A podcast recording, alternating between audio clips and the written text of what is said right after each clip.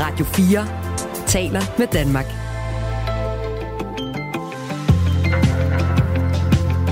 Velkommen til Radio 4 morgen.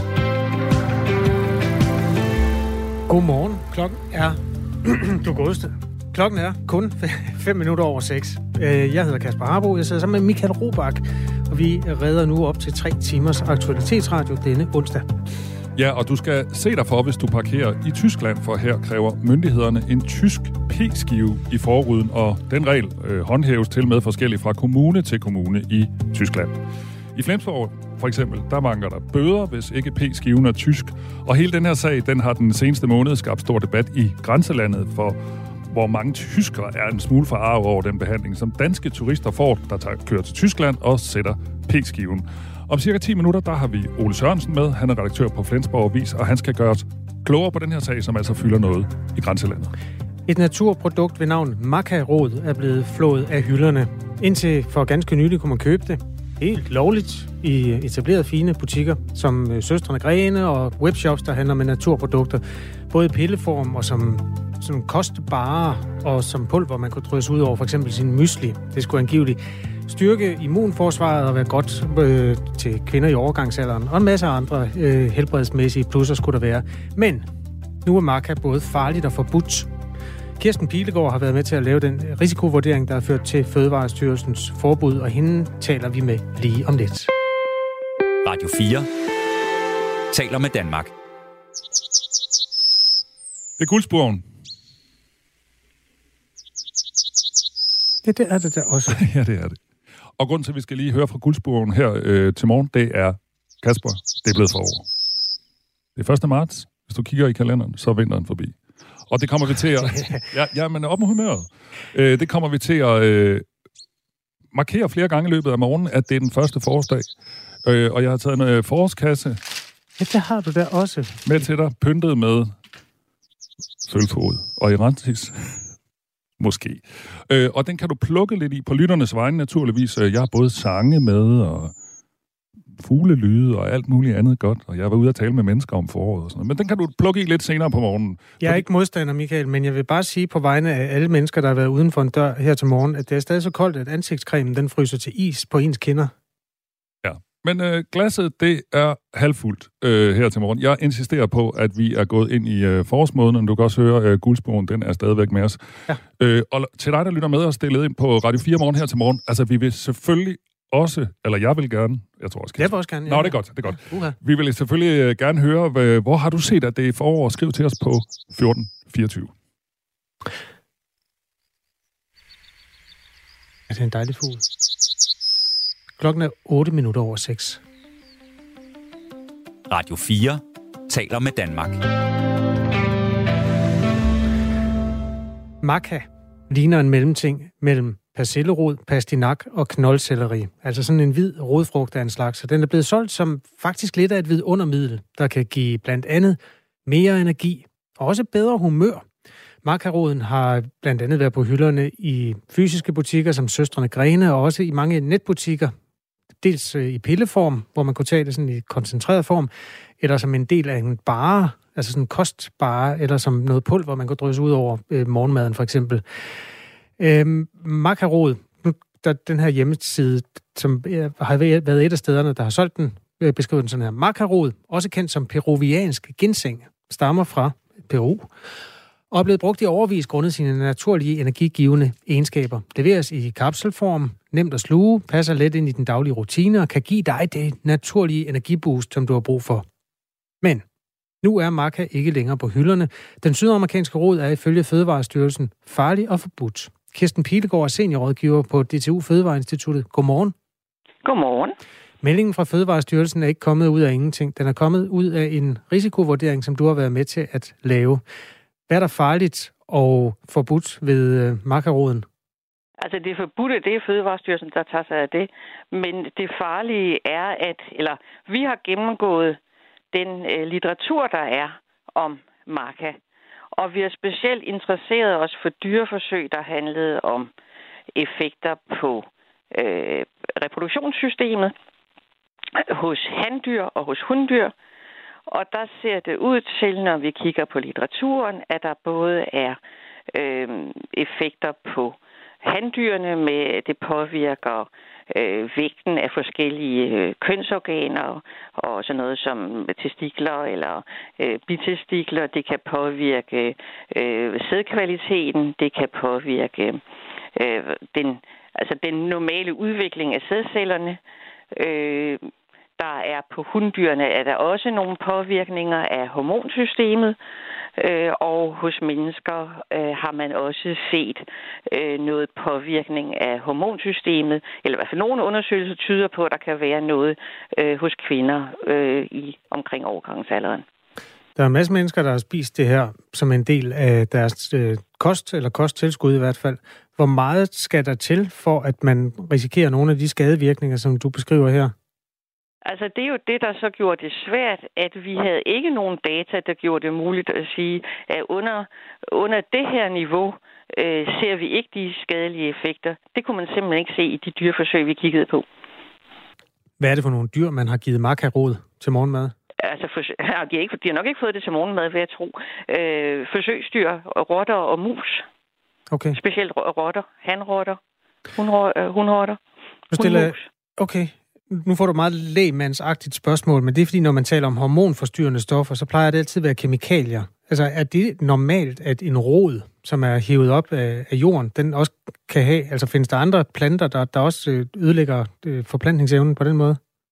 Vi har da set nogle stykker ind, i, ind imellem, hvor man også har mistanke om, at det kan påvirke hormonsystemet. Og man kan sige, øh, vi kan så ikke pege på, hvilke stoffer i planten, der er, det, der, der, der gør, laver de her effekter. Men det er jo altså ikke helt ukendt, at også planter kan påvirke hormonsystemet. Nej, kun for mig. Øh, det er derfor, jeg stiller et lidt dumt ja, ja, spørgsmål. Ja, ja, men det, det er fint nok. Øhm, Hvordan, altså er det den naturlige rod, I har testet? Fordi som det er beskrevet, så er det jo også forarbejdet på forskellige måder, lavet til pulver og sådan noget. Altså kunne man risikere, at der er nogle andre ting i de fabrikata, der udgjorde faren i virkeligheden?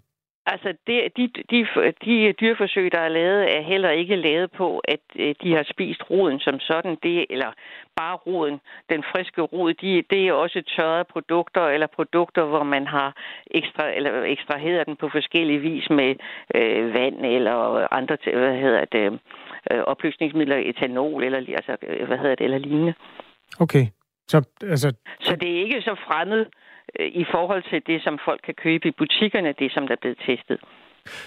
Maka har man som forbruger indtil for ganske nylig kunne støde på i ja, forskellige butikker. Nu sagde jeg søstrene Grene, den har også været til salg ved mange steder, der sælger kosttilskud.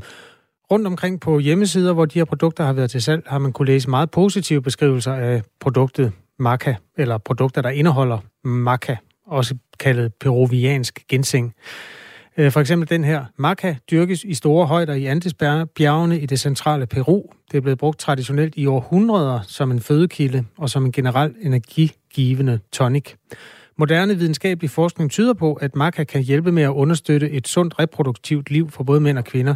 Kliniske data, data indikerer, at maca ikke har nogen direkte effekt på den endokrine funktion.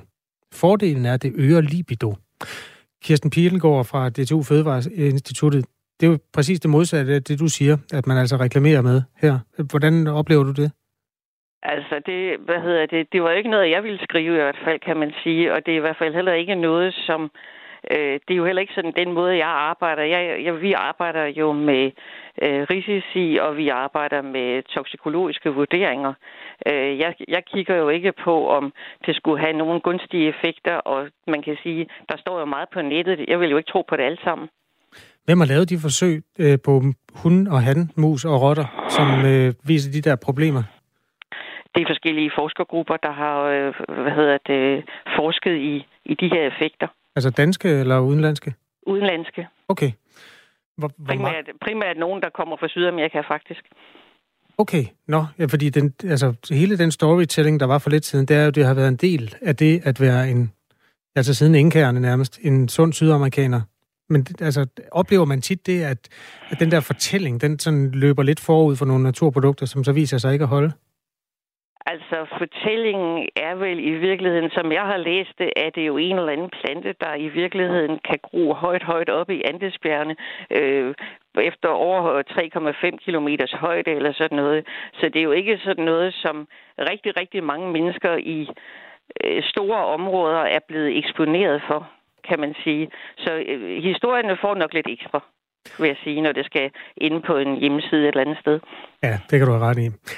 Bare lige for at øh, tage fødevaren øh, i forsvar, eller give den en lille smule genmæle, altså hvor meget, øh, hvor mange forsøg skal der til for, at man øh, sådan dømmer en fødevare ude på den måde, som det er sket her? Er, er det et bredt videnskabeligt grundlag, det sker på? Altså, man kan sige, at jeg ville da ønske, at det var nogle endnu bedre øh, undersøgelser, men der er lavet mange, og de peger så i samme retning. Så det er jo det, vi ligesom har lavet vores vurdering ud på. Vi har, vi har kigget på rigtig mange forsøg og set, at de øh, pegede i den der retning af, at det kunne have en effekt på hormonsystemet, at det kunne have effekt på øh, forskellige parametre på øh, Øh, i reproduktionen hos handdyr og handrotter. Øh, det kunne have effekt på, på hundrotter og hormonsystemet. Og så var der endelig også faktisk noget med, at hvis man øh, fodrede dyrene i længere tid med, det havde det en effekt på, på øh, vægten, så de ikke øh, tog så meget på, som de ellers burde. Og det er også noget, som man øh, som toksikolog ikke er så begejstret for, fordi det kan godt være, at folk synes, det er fantastisk, de taber sig et eller andet, men en eller anden fødevare, der gør, at nogle mus taber sig, eller nogle rotter taber sig, det er jo fordi, der er et eller andet stof, eller nogle stoffer i det, som, som har en skadelig effekt i forhold til de, de dyr, der ikke får de her planter, eller hvad det nu er, man tester sagde altså Kirsten Pilegaard fra DTU Fødevareinstituttet. Tak skal du have for det. Øhm, øh, Kirsten Pilegaard har været med til at lave den risikovurdering, som Fødevarestyrelsen læner sig op ad, og det er altså mundet ud i et forbud mod at sælge den makarod, som tidligere har været beskrevet øh, som havende en masse positive egenskaber. Ja, øh, hvis du er en af dem, der har forsøgt dig med det her produkt, så hører vi dig selvfølgelig gerne fra dig øh, på 1424. Vi skal lidt senere tale med en kvinde, der synes, det er fuldstændig uforståeligt, at makaroden den dømmes ude. Klokken er 17 minutter over 6. Jeg rasler med min forårskasse. Det er jo 1. marts, og vi fejrer forårets komme her i Radio 4 morgen. Og øh, Kasper, på lytternes vegne, så har jeg lidt nede i uh, forårskassen her. Hvad kunne du tænke dig? En uh, forårssang, eller uh, lidt uh, folks perspektiv på foråret? Jeg har været ude og tale med nogle mennesker uh, om deres forårsfornemmelser. Du kan altså, også... er det dig, der vil synge, eller har du en allieret dig med nogen, der synger? Nej, det er ikke mig, der synger. Så det kommer det til jeg, senere. Så vælger jeg sangen. Okay, så kan du så vælge mellem ung og poetisk, halvgammel eller helt gammel. Ej, jeg vil godt have lidt ung energi nu. Vil du det? Ja. Godt, den kommer her. Det er en forsang. Det er når du åbner øjnene, fordi et andet menneske ser dig. Fugle, der flyver et otte-tal fra syd et øjenvippehår, der letter fra din blege vinterkind. En lyd, et lys, et duft, et åbent sind. Det er vandflaske på en skovbænk. Ølflaske, en vandkant, en mirabellegren i blomst, en hånd, der søger din. Det er når øjeblikket står stille, mens tiden haster sig forbi. Marts er det umulige, og det muliges poesi.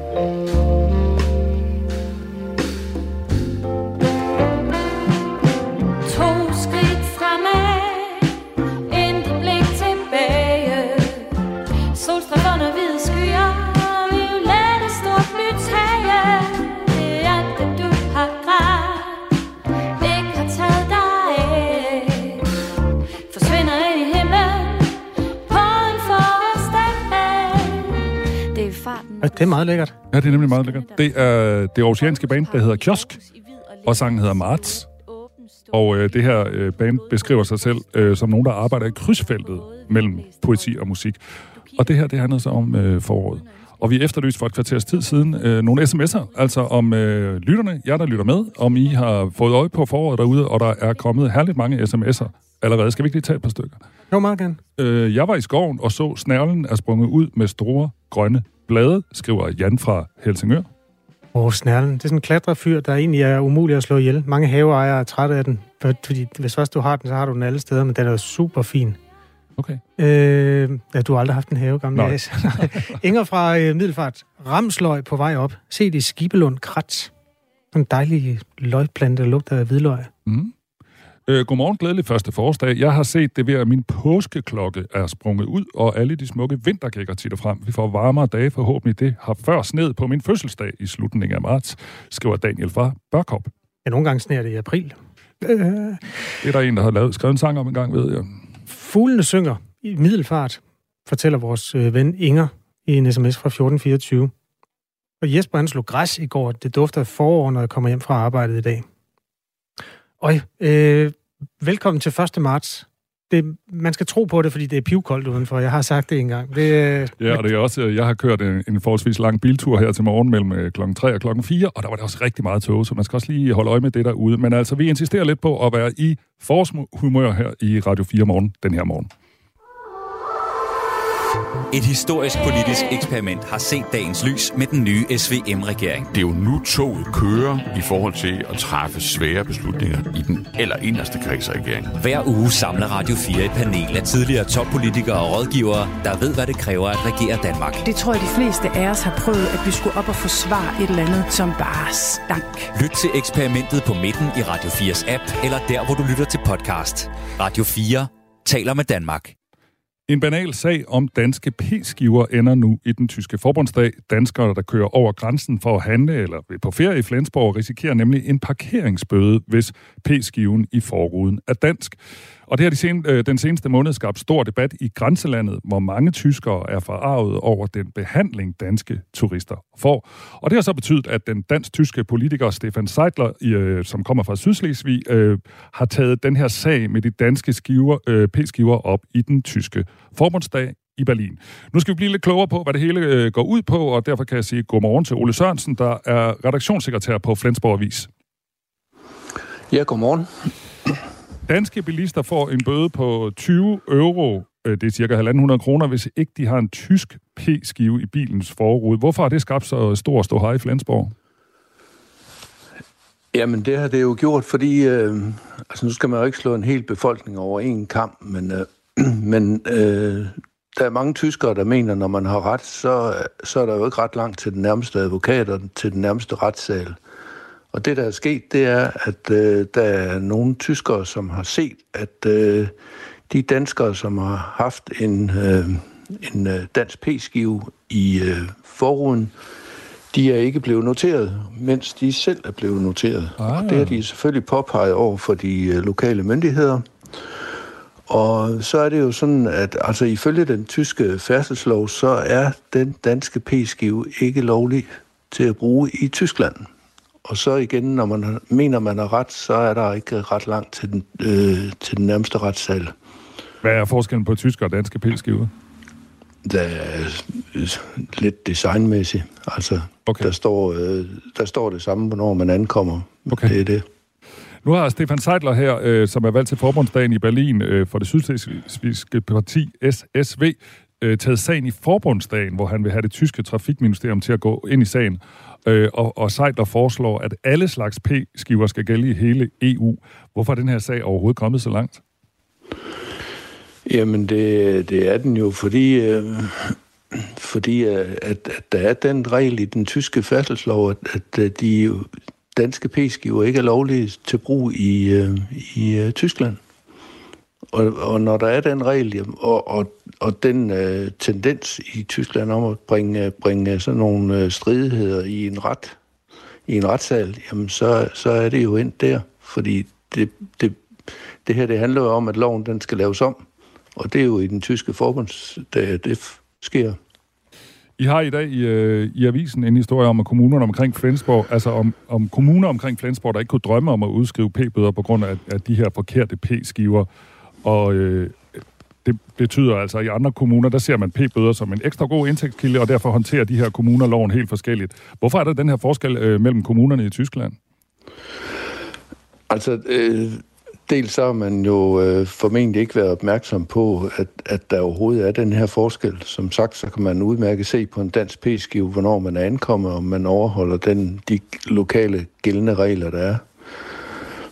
Og så er det jo... Øh, så er det jo igen sådan en sag, som, som, som jo får meget stor opmærksomhed. Altså i bund og grund så handler det om, at øh, der i, øh, i Flensborg, der er der måske 20 øh, P-pladser, hvor, hvor, hvor man skal bruge P-skive. Altså på langt de fleste øh, øh, parkeringspladser i Flensborg, der er der enten er der fri parkering, eller også så er der og på de mest centrale steder, så er der, så er der P-huse med parkometer eller, eller P-pladser ude i, ude i det offentlige rum, for eksempel nede langs havnen, hvor man, hvor man betaler med, med P-automater, ligesom øh, man gør alle andre steder.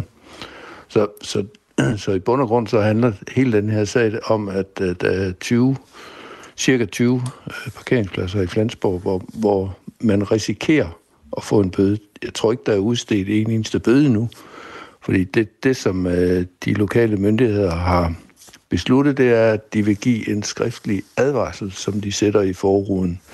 Og det er først i flergangstilfælde, at, at der også bliver udstedt den her bøde. En tysk p-skive skal vi måske lige beskrive. Eller, du kender den danske. Den ligner et ur, hvor du stiller viseren. Altså, den kan drejes hele vejen rundt, og så stiller du den på det tidspunkt, hvor du ankommer. Den tyske, den er konstrueret lidt anderledes. Der er det tallene, du drejer rundt, og så er der en fast monteret pil, der peger nedad. Så der skal du så dreje skiven, så nitallet kommer til at være under pilen, hvis du er ankommet klokken 9. Samme system, men åbenbart ikke øh, så nemt at øh, konvertere, selvom vi er Nå. medlem af samme EU. Nej, det burde jo være til at klare, men... Øh. Vi taler med Ole Sørensen, der er redaktionssekretær på øh, Flensborg Avis. Øh, Ole, du sagde lige noget, øh, før øh, Kasper lige gjorde os klogere. Er det sådan, der simpelthen ikke er uddelt nogen bøder endnu, og det er kun en forventning om, der måske kommer bøder, eller hvad? Der er ikke uddelt nogen. Så vidt jeg ved, er der ikke uddelt nogen bøder endnu. Okay. altså, øh, politikerne er lige blevet bekendtgjort med, med, og det skete i sidste uge, med hvordan forvaltningen øh, regner med at håndtere de her regler. Og der er det, at øh, det er først i hvis, hvis, øh, det, hvis man støder på en øh, bil, der holder ulovligt øh, i ikke første gang, men først næste gang, at der falder en bøde på de her, øh, at der bliver udstedt den her bøde, ja. Yes. Hvordan øh, opfatter det øvrige Tyskland den her praksis? Øh, det har jo selvfølgelig fået sin tur rundt i, i, øh, i de større medier, og det har da også været nævnt i et enkelt øh, satireprogram på et landstækkende tv-program. Men altså, ellers så er det ikke, øh, det er ikke noget, der har væltet verden. Altså, der sker jo heldigvis øh, ting, der er mere alvorlige. Sådan sagde redaktionssekretær på Flensborg Avis, Ole Sørensen, og Radio 4 har været i kontakt med bystyret i Flensborg, og pressetalsmand Christian Reimer siger, at det ikke er hensigten at forfølge danske bilister, men at man bare overholder den tyske færdselslov. Og, øh, og hvis du vil dykke, øh, dykke længere ned i den her sag om øh, danske P-skiver i Tyskland, så kan du gå ind i Radio 4's app og finde programmet Genau, for i sidste uge der talte man med politikere på begge sider af grænsen om netop den her sag. Hvad med elektronisk P-skive, spørger Frank. Den bruger mange danskere. Svaret er det samme. Man skal have den tyske godkendte. Det står i loven, og så holder man fast i det på de kanter. En anden skriver, er vi ikke i EU? Jeg troede, at øh, reglerne galt i hele Europa. Ja, og vi taler faktisk øh, senere på morgen med Christel Schaldemose, som er europaparlamentariker, der kan vi jo øh, spørge, øh, hvad hun mener, men altså, jeg ved i hvert fald, at hun øh, taler om det her med, at man bør harmonisere de her p-skiver, så de er ens i hele EU. Er det nogen overraskelse, skriver Rasmus, at tyskerne går i små sko, hvad angår regler? Jeg har hørt historier fra lastbilchauffører, der har haft nogle vældige diskussioner med det tyske politi omkring lastsikring, da de øh, kun næsten havde lasten sikret efter tyske regler, skriver Rasmus. Ja. Tak for de her sms'er, og vi får også øh, stadigvæk sms'er om forårstegn. Dem vil vi også... Øh... Du, du øh, får ikke lov endnu, Nå, øh, okay. fordi der er lige en, der spørger, om man kan bruge EasyPark-appen i Tyskland. Øh, og det kan man faktisk. Den er, den er tilgængelig i otte europæiske lande, angiveligt, ifølge EasyPark selv. Øh, så tag chancen. Tyskerne skal nok finde en måde at give dig en bøde alligevel, men øh, den virker i hvert fald i Tyskland. Sådan. Klokken er et minut i halv syv, og det er den 1. marts. Og nu får du lov, Michael. Nej, jeg vil bare sige, at der er mange, der skriver ind til os med forårstegn, fordi at øh, Kasper og jeg, sammen med jer, der lytter med, øh, prøver at markere, at det altså i hvert fald ifølge kalenderen er den første forårsdag.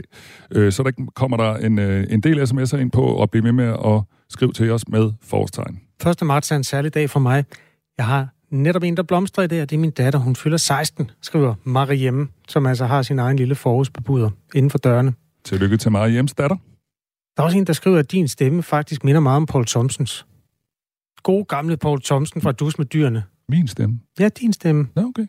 Da du snakkede ved fugleindslaget, det lyder nogle gange som Paul Thompsons. Du kan imitere Paul Thompson. Jeg tror, du skal lave lidt med næsen, hvis du men, vil ramme men det, var han ikke mere nasal, end Jo, det var. er? Jo, men han havde den gode samme dybe. Fedt. Det, det arbejder vi på hen over morgenen. At jeg skal lyde som Paul Thomsen? Ja, du skruer lidt op for næsen der hen ad vejen. Okay, det er forår. Øh, Du har tændt for Radio 4. Nu er det Henrik Møring, der giver dig fire minutters ekstrakt af nyhederne. Nu er der nyheder på Radio 4. De giftige PFAS-stoffer er fundet i forhøjet mængder i 7 af 10 prøver. Grundvandet under knap 1200 af Danmarks forurenede grunde indeholder PFAS i koncentrationer, der er over grænseværdien. Det viser en kortlægning, som politikken har lavet med agtindsigter fra fem regioner. Ved den værste forurening var indholdet af PFAS ca. 100.000 gange over grænseværdien. Det chokerer seniorrådgiver i Rådet for Grøn Omstilling, Lone Mikkelsen. Det viser, at vi ikke har tilstrækkeligt styr på forureningerne, siger hun til avisen. Prøverne er ikke taget fra drikkevand, da boringer bliver lukket eller vandet renset, hvis der bliver fundet PFAS i farlige mængder i drikkevandsboringer. Prøverne er de første af ca. 16.000 prøver af mulige giftgrunde, som regionerne vil undersøge for stoffet. Mindst 32 har mistet livet, og ca. 85 er blevet kvæstet i en togulykke i Grækenland. Ulykken skete, da to tog kolliderede i det centrale Grækenland i aftes. Redningshold evakuerer fortsat passagerer. Guvernøren i regionen Thessalien, hvor ulykken fandt sted, fortæller, at de to tog kolliderede med fronten mod hinanden. Sammenstødet var meget kraftfuldt, siger han. Russiske styrker har strammet grebet om byen Bakhmut i det østlige Ukraine. Her har russiske og ukrainske styrker kæmpet mod hinanden i intense kampe i flere måneder. Det rapporterer Reuters og AFP. De ukrainske styrkers herfører i området fortæller, at hans soldater er presset til det yderste. Sent i aftes fortalte Ukraines præsident Volodymyr Zelensky om situationen i den østukrainske by. Intensiteten i kampene mellem de ukrainske og russiske styrker omkring den østlige by Bakhmut øges fortsat, sagde Zelensky i en videotale. Der kommer flere penge til forskning i grøn omstilling, digitalisering og teknologi, Thomas Sand fortæller. Det fremgår af den årlige aftale om fordeling af forskningsreserven, der i aftes blev forhandlet på plads hos uddannelses- og forskningsminister Christina Egelund. Aftalen blev indgået af alle partier i Folketinget.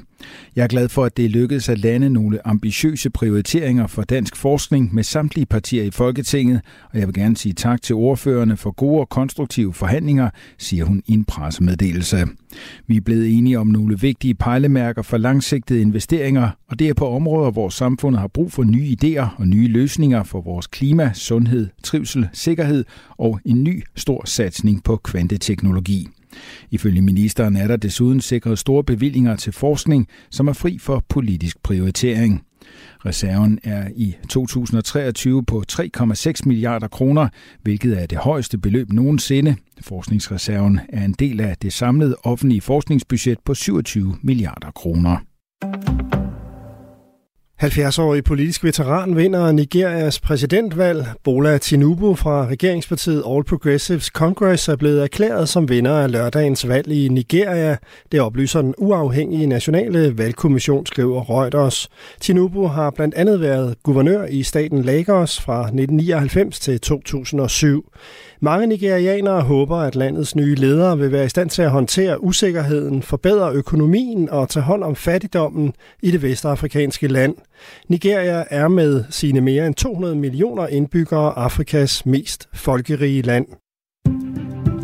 Først på dagen rimtog, men ellers tørt med en del sol, 5-10 graders varme og svag til let skiftende eller nordlig vind. I aften og nat tørt, men igen tåge flere steder. Temperaturen falder til mellem 5 graders frost og frysepunktet. Du lytter til Radio 4 morgen. Husk, du kan skrive en sms til os på 1424. Alt for mange danskere kan bedst lide at sidde helt alene i bilen, når de kører på arbejde. Det viser en øh, undersøgelse fra Vejdirektoratet. 4 ud af 10 siger faktisk, åh, jeg er ikke så vild med at have nogen med. Jeg kan godt lide at sidde helt for mig selv. Men det synes FDM, man skal gøre noget ved. Vi taler med øh, FDM om et øjeblik. Der er et ret interessant tal, det kan vi måske komme til til den tid, men 1,08 menneske befinder der sig i hver eneste bil. Det vil sige, hvis der er 10 biler, så er der 11 mennesker. Sådan rundt regnet, ikke? Jo, det er ikke meget. Det er jo fortællingen om, det kan godt være, at der er 4 ud af 10, der siger, de kører alene. Men hvis man skal stole på det der, så er det jo 9 ud af 10. Jeg tror, det der 4 ud af 10, det er, nej tak, jeg vil, jeg vil helst køre alene. Nå, altså de står ved det, Ja. og de andre gør det bare. De andre vil måske godt have nogen med, men, det, men, de, men de har ikke nogen at køre med. Samkørsel er jo interessant, fordi man kan spare penge på det, og man kan også spare klima. Altså, der er en kæmpe klimagevinst at hente, hvis man proppede alle de her mennesker ind i nogle færre biler. Men det kan vi jo vende tilbage til. Det er jo også det, der er FDM's øh, mission i det her. Senere på morgen skal vi tale med transportminister Thomas Danielsen i samme afdeling. Øh, vi skal også tale om makarod. Den er forbudt og angiveligt farlig. Det viser i hvert fald forskning, som DTU Fødevareinstituttet har været med til at øh, sammenfatte i en anbefaling til øh, Fødevarestyrelsen, som så har forbudt den her rod, som ellers angiveligt skulle øh, give højere energiniveau og styrke potensen og ja, lysten til øh, livet i bred forstand. Det er, der er en kvinde, der er ret træt af. Hun er fysiorisk massør og kostvejleder og har altså, et meget varmt forhold til den her makarod, som nu er rykket af hylderne med en rask håndbevægelse fra Fødevarestyrelsens side. Han taler vi med om 10 minutter. Og nu klokken 6 minutter over halv syv, og her i studiet sidder Kasper Harbo og Michael Robach. Det her er Radio 4 morgen. Der skal være en økonomisk gevinst, hvis man tager en fremmed med i bilen, når man kører på arbejde. Det mener bilejernes organisation FDM. Som det er nu, så vil 4 ud af 10 danskere nemlig helst køre alene til og fra arbejde. Det viser en undersøgelse fra Vejdirektoratet. Og på trods af store kampagner og samkørsel, samkørsels-apps, som GoMo og andre, øh, der har vundet frem de senere år, så er der i gennemsnit 1,08 personer i hver bil på vejene, og det var det, vi lige talte om for et øjeblik siden, øh, Kasper. Det øh, er ikke ret mange. Der er mange, der sidder helt alene i bilen. Og det er altså alt for få, der sidder i bilen. Det mener FDM. Torben Kusk er afdelingschef i FDM. Godmorgen. Godmorgen.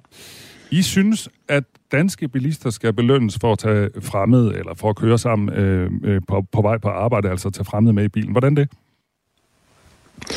Jamen, øh, det er jo en, øh, skal vi sige, det er lidt ubekvemt, der skal til at have andre med. Øhm, og øh, det vi kan se er, at hvis man ligesom skal overkomme noget, der er lidt ubekvemt, så skal der jo ligesom være nogle, nogle guldrødder, der skal være nogle fordele. Øhm, kigger man lidt rundt til andre lande, hvor at man faktisk med succes har har, har fået samkørsel op og, og køre, jamen det er for eksempel i Frankrig. Og noget af det, der er kendetegnende ved de franske øh, tilstande, det er, at man øh, fra øh, skal vi sige, ministeriets side, fra regeringens side, øh, meget tidligt har været inde og ligesom sige, jamen der skal være en økonomisk gevinst, og derfor laver vi en masse skatteregler, der faktisk gør det interessant øh, for øh, bilisterne og, at tage det bøvl, det er, og, og lige skulle, skulle tage en anden med. Og det virker. Så man kan sige, vi tror på i FDM, at, øh, at vi, vi i hvert fald, hvis vi har de rigtige økonomiske rammebetingelser, de rigtige skatteregler osv., øh, så er vi der i hvert fald et stykke af vejen. Øh, det er altså ikke nok bare med kampagner og med apps. Og vi tror især, at vi kan starte en, en, skal vi sige, en, en anden adfærd hos de, de, de unge bilister, nogle af dem, der måske stadig er i uddannelse, øh, og for dem er økonomien nok også endnu vigtigere, end det er for, for folk, der er i arbejde og, og, og har en større økonomi. Kan du uden sådan at redegøre for hele den franske transportlovgivning lige give et par stikord på, hvad det er, de gør i Frankrig, hvis de har succes med, succes med det dernede? Først og fremmest har de nogle ret klare, enkle regler, øh, men man, man, man kan meget let øh, finde ud af, øh, hvor meget må man egentlig tage sådan, øh, i betaling fra sin passager, uden det bliver skattepligtigt. Og det er et ret højt beløb på, øh, ja, på, øh, på 60 euro cent. Det er altså øh, 4 kroner og 4,45 øre per kilometer, man egentlig gerne må få fra passageren, før det er skattepligtigt. I Danmark er der nogle uklare regler, der kan vi regne det ud til cirka 70 øre. Derudover så er det sådan, at øh, trafikselskaberne, altså dem, der kører busser og tog, de må i Frankrig godt øh, hjælpe til øh, og, og, og faktisk give et kontant tilskud til chaufføren. Og det er i nogle tilfælde sådan en, en, en, en, en 10-15 kroner, en 1-2 euro, de giver for, at chaufføren bare ligesom, skal vi sige, åbner døren. Så er man ligesom i gang. Og endelig er der nogle regler for, at virksomheder i Frankrig, de skal lave sådan en slags klimaregnskab for deres medarbejdere, hvordan de, de bevæger sig til og fra arbejde. Og i forbindelse med det klimaregnskab, så har de også en, en, en mulighed rent skattemæssigt for at og skal vi sige, hjælpe medarbejderne øh, til grønnere transport, for eksempel til samkørsel, og at medarbejderne kan modtage den her sådan, hjælp skattefrit. Så det er nogle sådan helt konkrete ting, der faktisk gør en, en, en forskel i Frankrig. Ja, du bliver lige nødt til at forklare det der med trafikselskab. Det forstod jeg faktisk ikke helt. Altså, bus- og trafikselskaber, hvad har de med ja. samkørsel at gøre?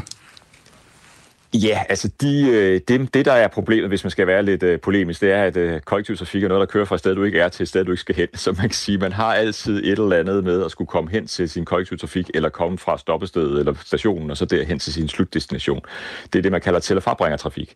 Øhm, og i nogle tilfælde, ja, kan man måske bruge en bus hen til et, et S-tog eller en station, men øh, der er også mange steder, hvor at øh, de her busser, øh, især i landdistrikter og uden for større byer, jamen der, der må mange kommuner, også i Frankrig, øh, kigge dybt i, øh, i, skal vi sige, i, øh, i, i deres kasse, kommunekasse, og finde ud af, jamen vi bliver nødt til at skære i antallet af busser. Det ser vi også i Danmark. Og det vil sige, de ser så samkørsel som en slags alternativ til busserne. Altså det vil sige, at de egentlig støtter samkørsel for, at nogle private biler ligesom kan fragte passageren fra der, hvor de er, hen til en station eller et, et, et stoppested. Så man kan sige, at samkørselen kommer til at spille sammen med den kollektive trafik. Og det er derfor, at trafikselskaberne i Frankrig ser øh, en, en, en, en, en, en klar idé i at arbejde sammen med de her samkørselstjenester.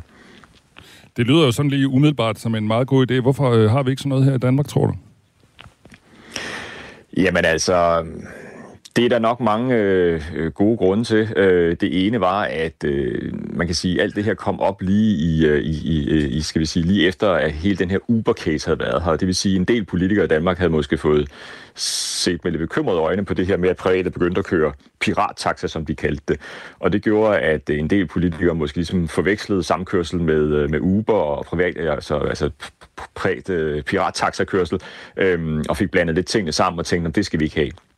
Og så kan vi se fra en større rapport, som Transportministeriet faktisk fik lavet sidste år, at navnlig Skatteministeriet er jo bekymret for, om de nu også skal styre det her, og hvad det kommer til at koste, og hvordan man får sikret, at, øh, at folk nu ikke bare bruger det her til en måde at, at omgå skat på. Øhm, men i Frankrig har man lavet sådan en national database, hvor alle de her sådan, øh, samkørselsoperatører, de er registreret, og man kan lave sådan nogle stikprøver på, hvor at folks telefoner øh, befinder sig henne, og på den måde sikrer sig, at folk faktisk har kørt sammen, når de har kørt sammen. Så man kan sige, at der findes i Frankrig simpelthen et, et, et, et check and balance system, øhm, og man kan også sige, at de her samkørselsapp er designet på en måde, så det på ingen måde er pirattaxa. Det er ikke sådan, at man som passager kan bestille en tur. Man må kigge i appen og se, om der er en bilist, der har lagt en tur op, som de kører i forvejen. Så man kan sige, at der er ikke noget pirattaxa i det. Som vi mener egentlig, der er der er værktøjer, men, øh, men årsagen til, at der ikke er kommet videre, er nok, at vi skal have gjort flere politikere og embedsmænd opmærksom på, at de her værktøjer er her, og altså på den måde kan sikre mod misbrug. Torben Kusk er afdelingschef hos FDM, som altså står bag et forslag om, at man skal gøre det mere attraktivt at køre sammen i bilerne. Godmorgen, Torben Kusk. Jeg hedder Kasper. Jeg blander mig lige også her. Øhm, ja, godmorgen. Godmorgen. Det er fordi, jeg bruger ofte godmor. Altså, så vidt jeg kan læse, skal man jo ikke som bilejer i forvejen betale skat, når man øh, altså laver noget samkørsel, for eksempel fra Aalborg til Sønderjylland. Altså hvis man kører den tur og udbyder et antal sæder til passagerer, så er det jo i forvejen skattefrit. Hvad er det så, I vil lave om? Jamen, problemstillingen er den, at det er jo faktisk lidt uklart for folk. Man skal ind og læse skattereglerne, og det, der står i skattereglerne, er, at man må kun tage den betaling, der svarer til passagerens andel af de variable omkostninger forbundet med den konkrete tur. Og der allerede der bliver man lidt fjern i blikket til den konkrete tur og konkrete omkostninger. Så i virkeligheden må man tage den andel af omkostningen ved turen, som, øh, som skal dække brændstoffet til bilen eller ellet, øh, og de serviceomkostninger, altså de reparationer og service, der, må være, der ligesom må være fordelt ud på de kilometer, som den tur har været. Når vi efter dem regner på det, så er det cirka 70-75 øre, afhængig af hvilken bil man kører i. Men hvis man har flere i, så skal man jo fordele de 75 øre ud på flere passagerer. Så man kan sige, at i dag er der desværre nok en, en del, som ikke helt forstår reglerne, og, og hvis skat virkelig gik det igennem med tættekammen, så kunne der nok være nogle chauffører rundt omkring, som i virkeligheden øh, kommer til at unddrage skat ud for de regler, der er i dag, uden de egentlig ved det. Men er der et problem der? Fordi skat går jo ikke efter de mennesker, der øh, arrangerer ture øh, med samkørsel. Der er ikke en eneste, der er blevet øh, hvad hedder det, som har været til torskegilde på baggrund af, at de har solgt nogle lift i deres bil? Nej, men nu er SDM en national forbrugerorganisation, og vi holder af at, øh, at rådgive vores medlemmer til øh, at holde sig inden for lovens rammer, og når, øh, når vi vil jo aldrig opfordre folk til at gøre noget, der er ulovligt. Øhm, og det betyder, at det svarer lidt til, at hvis ikke der var noget politi, der holdt øje med hastighedsgrænserne, så skulle vi alle sammen bare køre så stærkt, vi havde lyst til. Det dur jo ikke. Og på samme måde dur det jo heller ikke, at man øh, har nogle skatteregler, som ikke rigtig er i synk med, øh, hvad skal vi sige, det, det, som vi kan se er succesfuldt andre steder, øh, og som i øvrigt ikke bliver, bliver, øh, bliver, bliver kontrolleret. Torben Kusk, bare lige afslutningsvis, øh, eller det er mit sidste, så skal Michael nok få ordet igen. Øh, det jeg skal senere på morgen interviewe transportminister Thomas Danielsen om jeres udspil her, og hans svar, det kommer til at lyde, det er alt for kompliceret. Det er skatteteknisk. Øh, hvordan skal vi holde styr på det? Det er enormt kompliceret. svarer han. Ja, det er jo ikke specielt kompliceret. Man kan jo have en enkelt sats. I dag er det jo fuldstændig umuligt at finde ud af, fordi der er det den enkelte bil og den enkelte tur. Man kan starte med at have en standardsats, ligesom i Frankrig for eksempel. Man kan for eksempel tage den sats, man kan tage, når man kører, øh, man lægger bil til rådet for sin arbejdsgiver, altså de her 350 per kilometer. Det er jo ligesom, der kunne man starte og sige, det, det er det, man må tage. Så har man en standardsats. Og så kan man sige, så er det jo egentlig også bare et lille bitte stykke lovgivning, der skal ændres, hvis øh, trafikselskaber skal have mulighed for at give en et, øh, et skattefrit tilskud. Øhm, så man kan sige, det er jo ikke uoverskueligt, og man kan sandsynligvis øh, få lov til at kopiere det, det, det franske øh, kontrolsystem øh, øh, uden videre.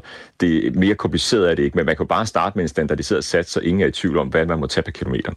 Torben Kusk, vi skal også øh, tale om noget andet, som øh, ikke er så kompliceret, og som sådan er en lidt blødere værdi, fordi øh, der er jo rigtig mange danskere, der ikke har specielt meget lyst til at have en fremmed med i bilen.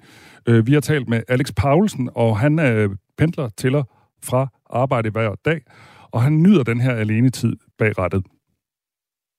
Samle tankerne om, øh, hvad der fylder på arbejdet, for det er lidt bearbejdet. Jeg kan også godt lige nå at trække vejret og få falde lidt til ro og slappe lidt af, inden jeg skal hjem og være, og være en far for min søn og en mand for min kone. Og det synes jeg faktisk er et frirum, som jeg ikke er villig til at, at give køb på for at, at have en person med i bilen.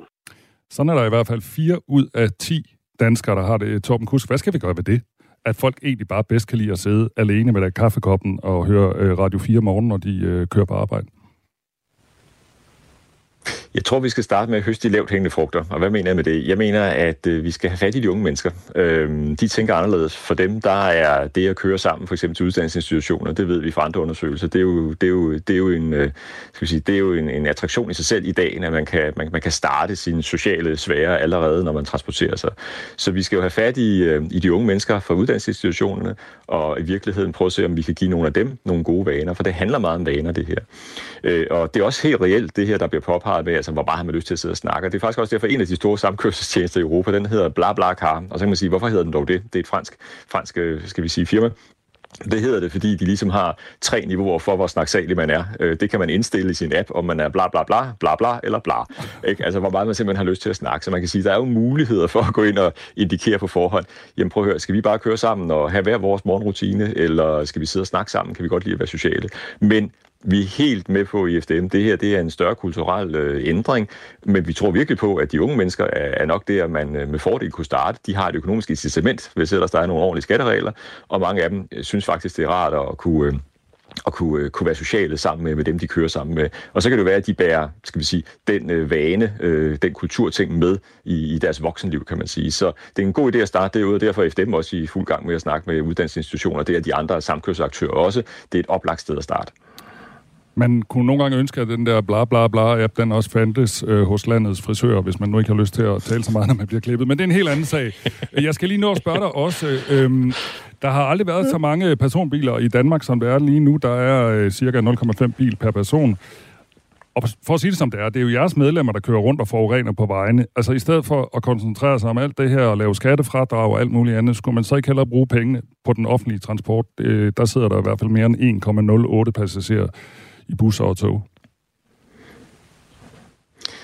Udfordringen med offentlig transport er, at i virkeligheden er det rasende dyrt for samfundet, hvis vi skal køre med offentlig transport. Når du og jeg tager øh, bussen og synes, det er dyrt, eller toget, og det er dyrt med en billet, så skal vi vide, at vi betaler under halvdelen af den samlede omkostning. Resten er faktisk skatteyderen, der betaler. Og i dag er det jo, øh, der er det jo altså en, 7, øh, der er det en 15 procent cirka af, transportarbejdet, som det hedder. Altså alt det, vi transporterer som personer, som egentlig sker i kollektiv transport. Resten sker i bil. Så det vil jo, altså ud over de milliarder, vi i forvejen, jeg tror, vi har puttet 60 milliarder beløb i den kollektive trafik fik her igennem de sidste øh, 10-15 år.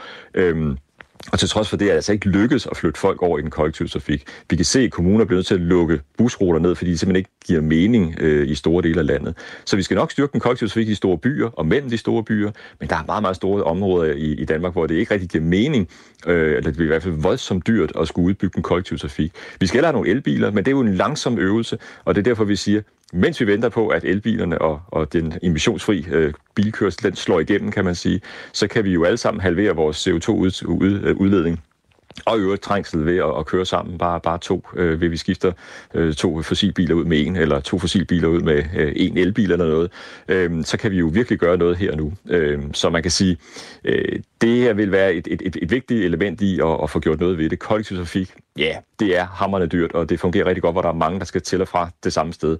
Det er ikke super smart, øh, hvis man skal have øh, en hel masse mennesker, der bor spredt øh, til at køre med kollektiv trafik. Det, det virker altså ikke rigtigt. Tak skal du have, Torben Kusk, øh, afdelingschef øh, hos, M, øh, hos FDM. Øhm, hvorfor skal vi køre sammen af bæredygtighedsgrunde? Om lidt kører alle på grøn el, og så behøver vi ikke proppe sammen i en bil, hvis vi virkelig ikke er til det, lyder det fra vores lytter Michael. En anden kommer med forskellige forslag til, hvordan man kunne lave den der samkørsels-app. Alle har jo mobil og GPS, øh, så når kørslen starter, så registreres ruten på alles app. Det er en mulighed, som er smart, hævder lytteren, der skriver til os her.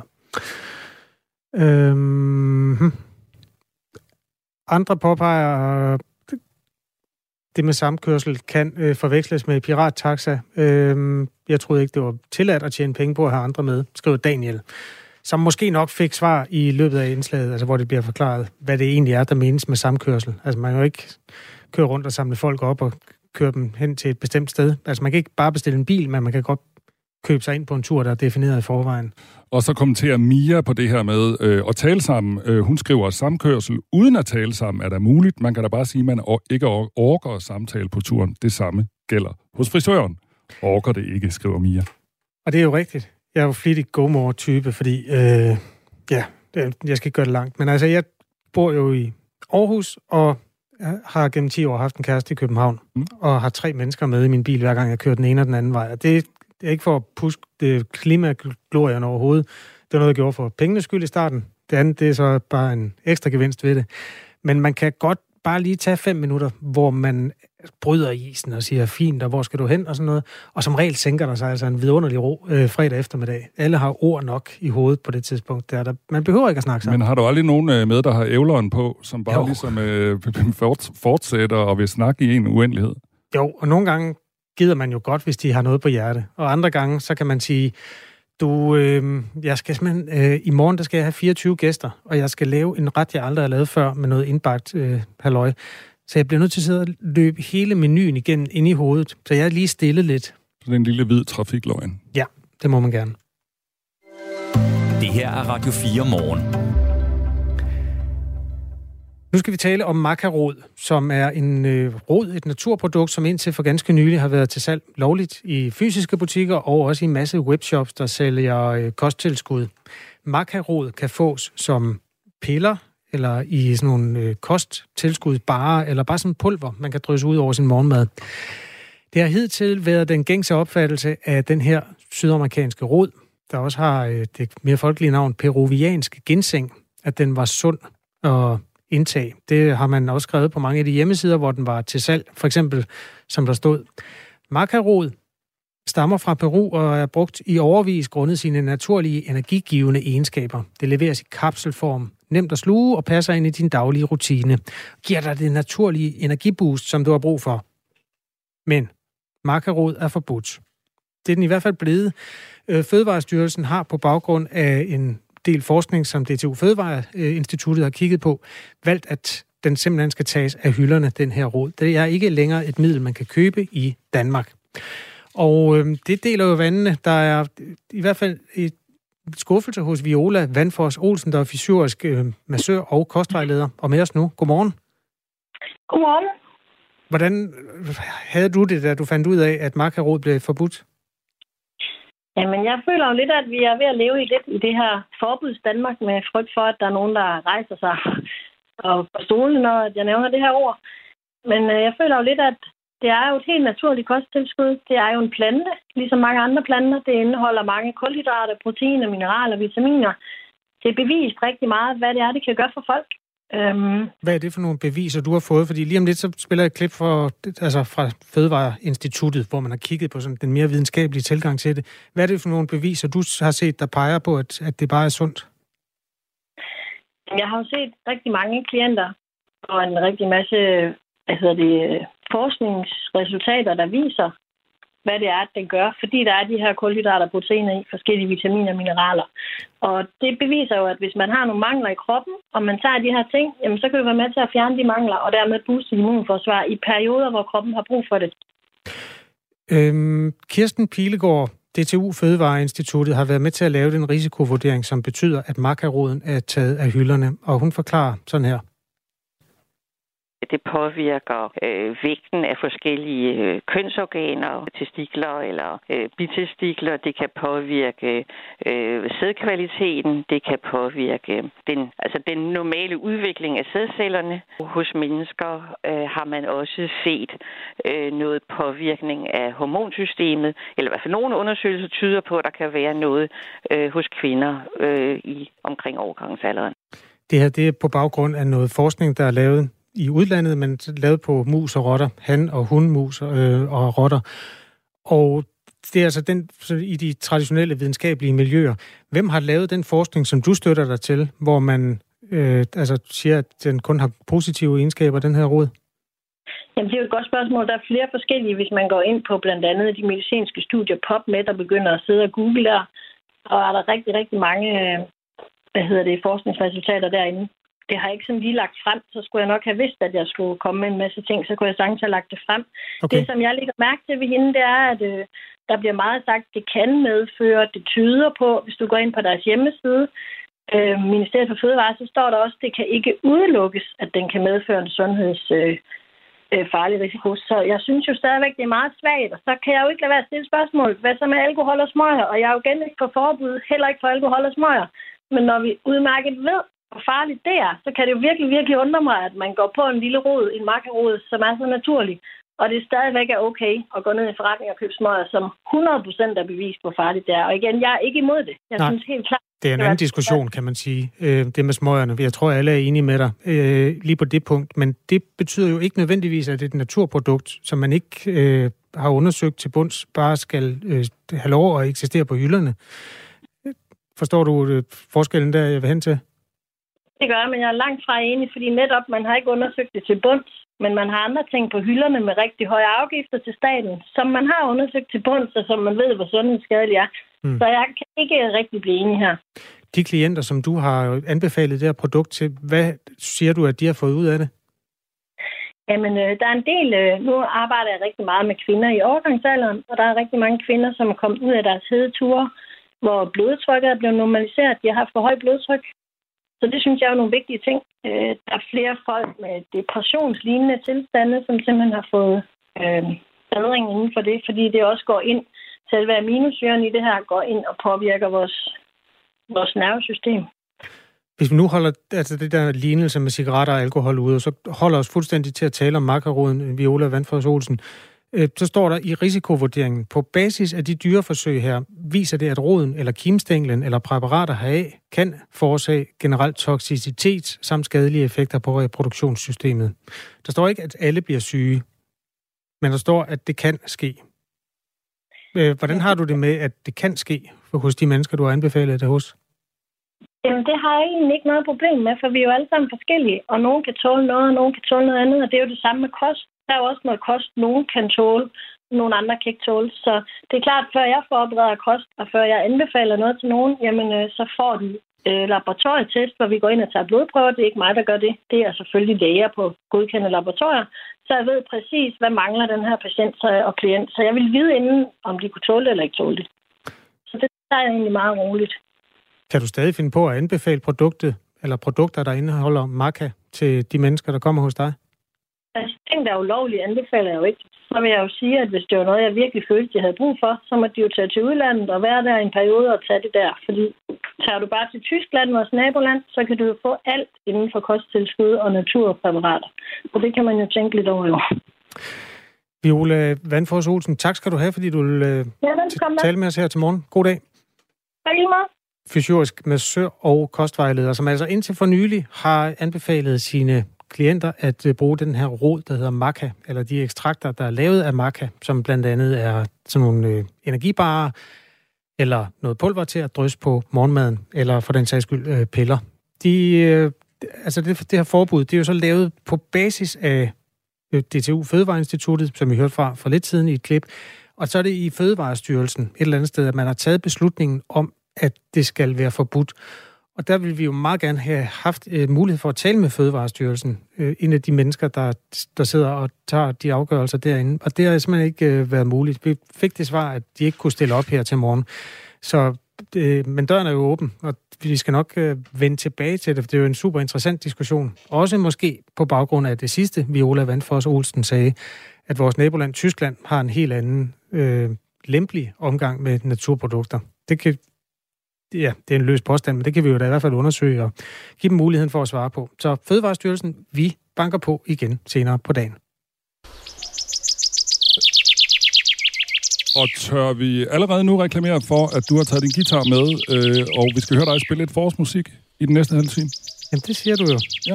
Det kan vi da godt. Okay, det er godt. Glæd jer til det. Kasper på guitar. Det er 1. marts. det er 1. marts, det er forår. Nu klokken 7.